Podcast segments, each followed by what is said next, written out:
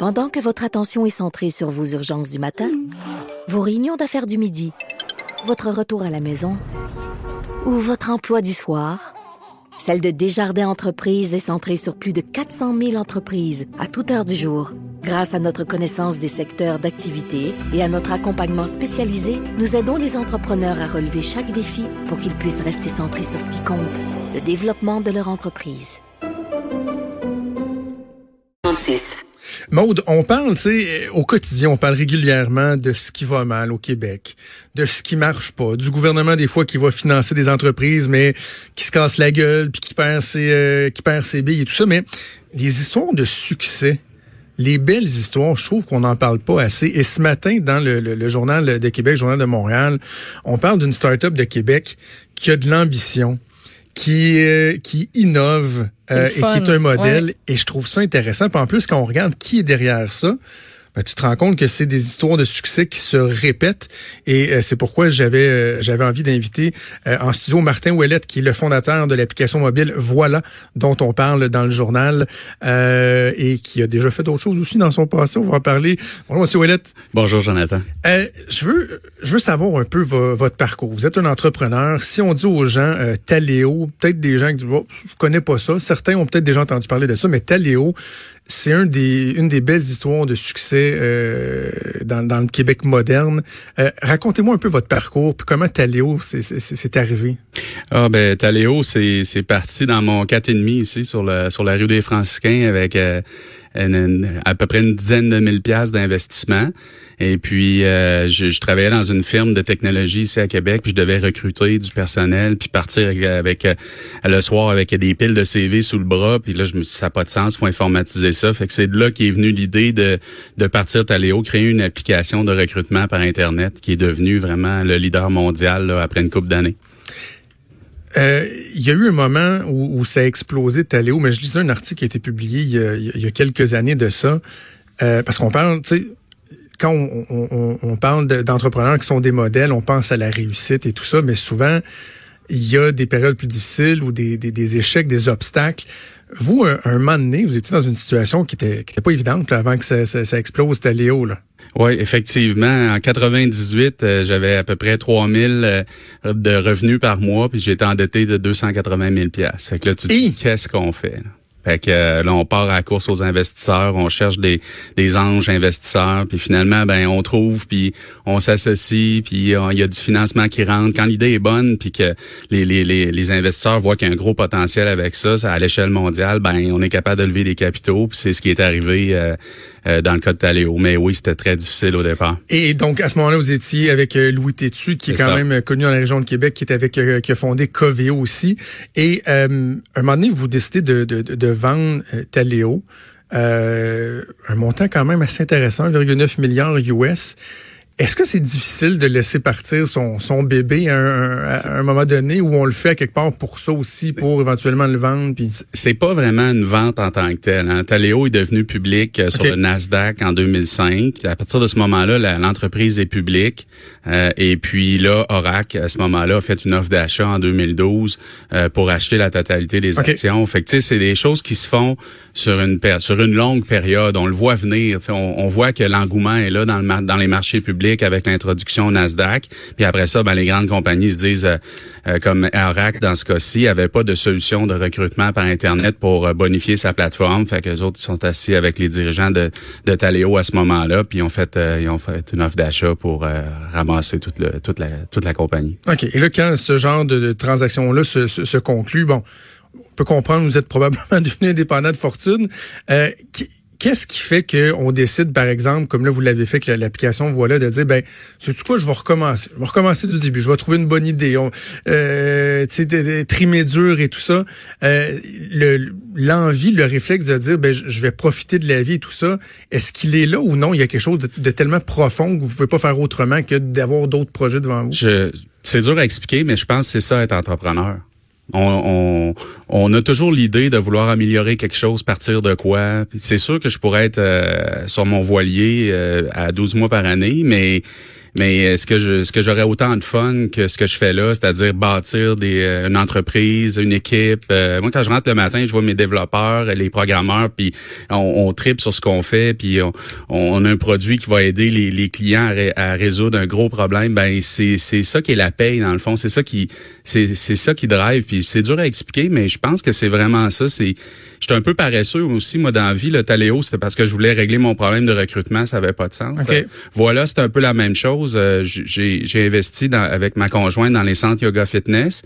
Et puis j'y avais dit, euh, je vais t'aider avec la gestion des horaires. T'sais. Fait qu'au début, il y avait 12-15 euh, employés, ça allait, mais avec 300, 75 employés, c'est devenu cauchemardesque la, la, gestion des horaires, des remplacements. Fait, que, comme, comme je suis un peu paresseux, je dis attends un peu là, il faut, faut régler ce problème-là. Fait que j'ai créé une application pour ça, puis ça fonctionne très bien. Donc c'est dur à dire, mais c'est pas, en tout cas, c'est pas une question d'argent, c'est vraiment une question de, de, de feeling, de, de, de vouloir développer quelque chose, de bâtir quelque chose?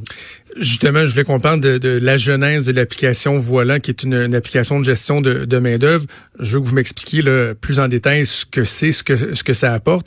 Mais bon, vous avez répondu à une partie de ma question sur la genèse, d'où ça venait, euh, bon, le, besoin que Yoga Fitness, mais à partir du, J'aime toujours ça comprendre comment ça arrive. À partir du moment où vous dites ça n'a aucun bon sens, il faut que, que je crée de quoi. Entre ce moment-là et le moment où il y a quelque chose de concret, qu'il y, a une application qui commence à avoir une mise en marché, le processus, à quel point il est ardu, puis combien de temps ça peut prendre, comment ça se passe? Ben, dans le cas de dans le cas de Voilà, ça a pris à peu près trois ans. Euh, donc, euh, c'est sûr qu'au départ, d'aller voir des investisseurs juste avec une idée, ça peut fonctionner. Euh, c'est plus ardu. Fait que moi, j'étais là, j'étais chanceux parce que j'avais des sous, donc je pouvais investir un peu, engager une couple de, de développeurs, mon, mon, ancienne équipe de Taléo du début qui s'est joint à moi. Fait que là, on commence à développer, on fait un prototype. Euh, on met ça dans les mains de quelques clients au départ, puis on voit on voit l'attraction. Mais moi, j'étais convaincu que ça allait, ça allait fonctionner. J'avais vérifié un peu si j'étais pas le seul à avoir ce problème-là au niveau de la gestion des horaires des remplacements. Euh, puis euh, dans certaines des certains contacts que j'ai en restauration, dans le commerce au détail, puis tout le monde a à peu près le même problème. Puis c'est c'est quelque chose qui a pas été adressé encore dans l'industrie. Tu sais, Taléo, ça s'adressait aux employés professionnels. C'est ceux qui font du 9 à 5 pour le recrutement. Euh, dans ce cas-ci, c'est les employés sur des quarts de travail euh, à horaires variables. C'est pas c'est pas une industrie qui a c'est une industrie qui a été négligée par les grands joueurs logiciels dans le monde. Et puis euh, ce qui est étrange, ben, ce qui est étonnant, c'est quand on y pense, il y a la moitié des travailleurs dans le monde, 2,5 milliards, sont sur des quarts de travail.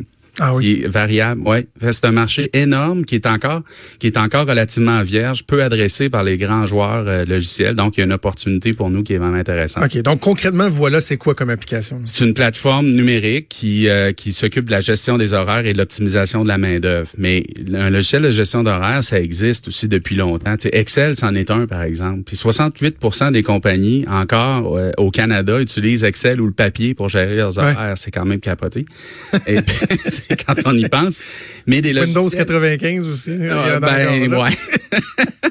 Puis, mais des logiciels de gestion d'horaire, ça existe aussi, mais la plupart ont, ça a été conçu en centré sur les besoins du gestionnaire. C'est-à-dire, le gestionnaire a des outils pour faire l'horaire de chacun des employés et impose cet horaire-là aux employés. Ça marche plus aujourd'hui avec les milléniaux sur le marché du travail qui sont plus intéressés par leur qualité de vie qu'un gros chèque de paye. C'est eux qui décident quand ils veulent travailler. Fait que les disponibilités changent tout le temps. Euh, ils se font remplacer régulièrement. Donc, si on, nous, ce qu'on a fait, c'est qu'on a centré le développement, les, les fonctionnalités autour de l'employé. Donc, c'est l'employé qui fait son horaire de rêve sur son téléphone.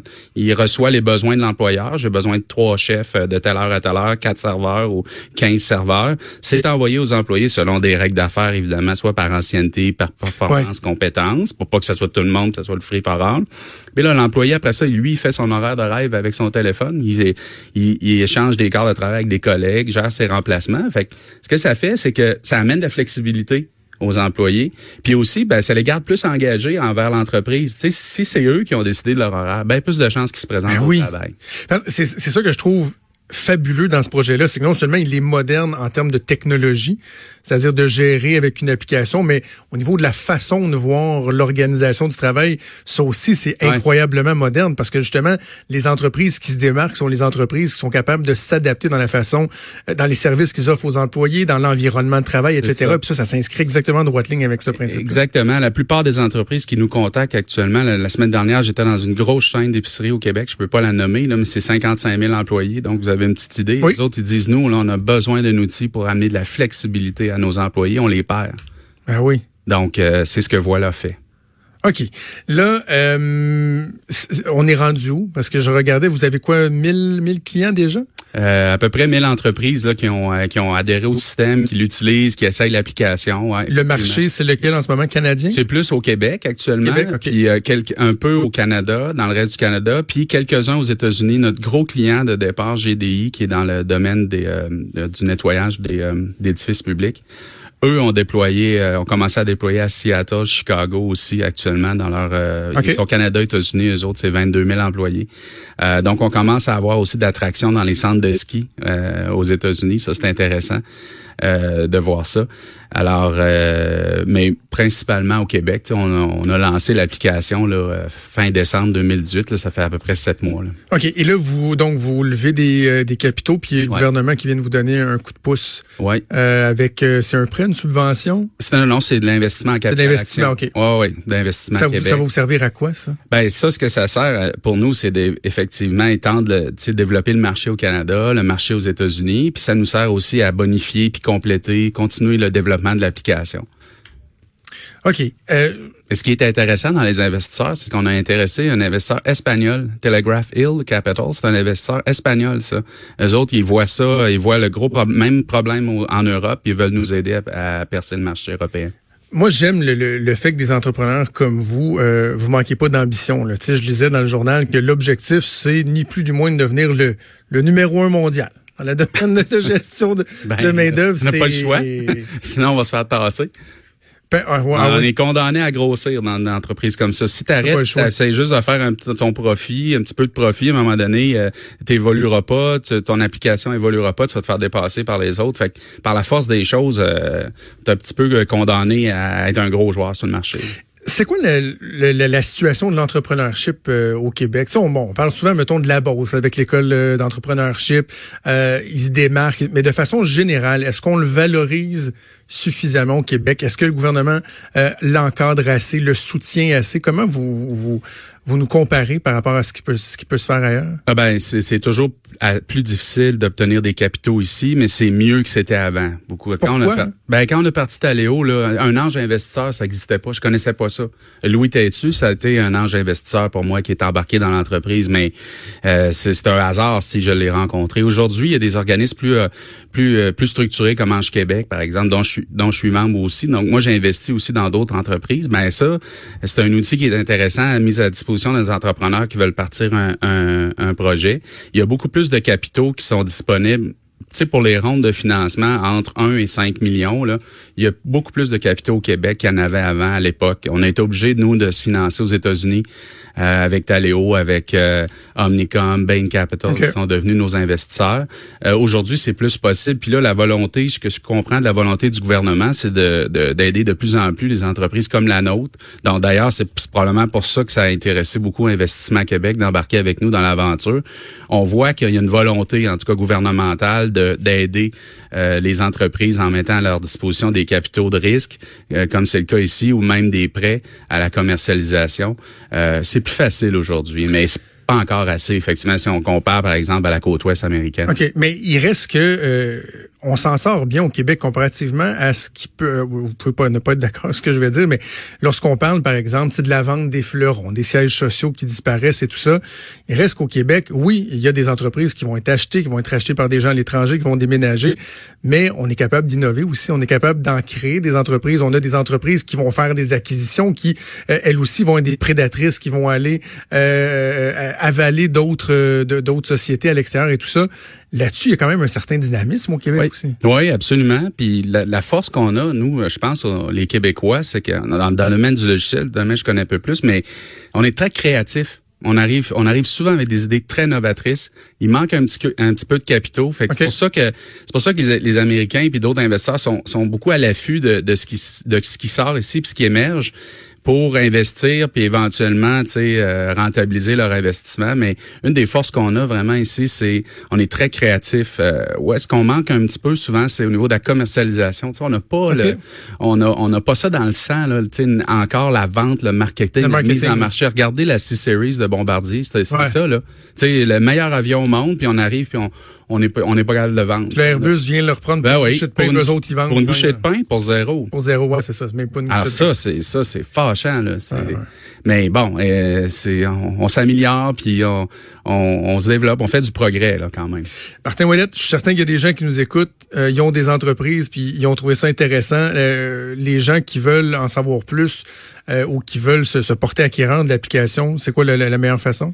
Ben, vous pouvez aller sur l'App Store ou le Google Play, sur le Play Store, puis télécharger Voilà, gestion d'horaire, ou bien sur le site web voilà.app, app pour application, donc voilà.app, puis ils peuvent s'ouvrir un compte puis l'utiliser gratuitement pendant une période de 30 jours. Ben, bravo. Merci beaucoup. Bravo pour euh, votre dévouement, c'est beau à voir. Martin Ouellet, donc fondateur de l'application euh, mobile, voilà un autre beau succès québécois. Merci Martin Ouellet. Franchement dit.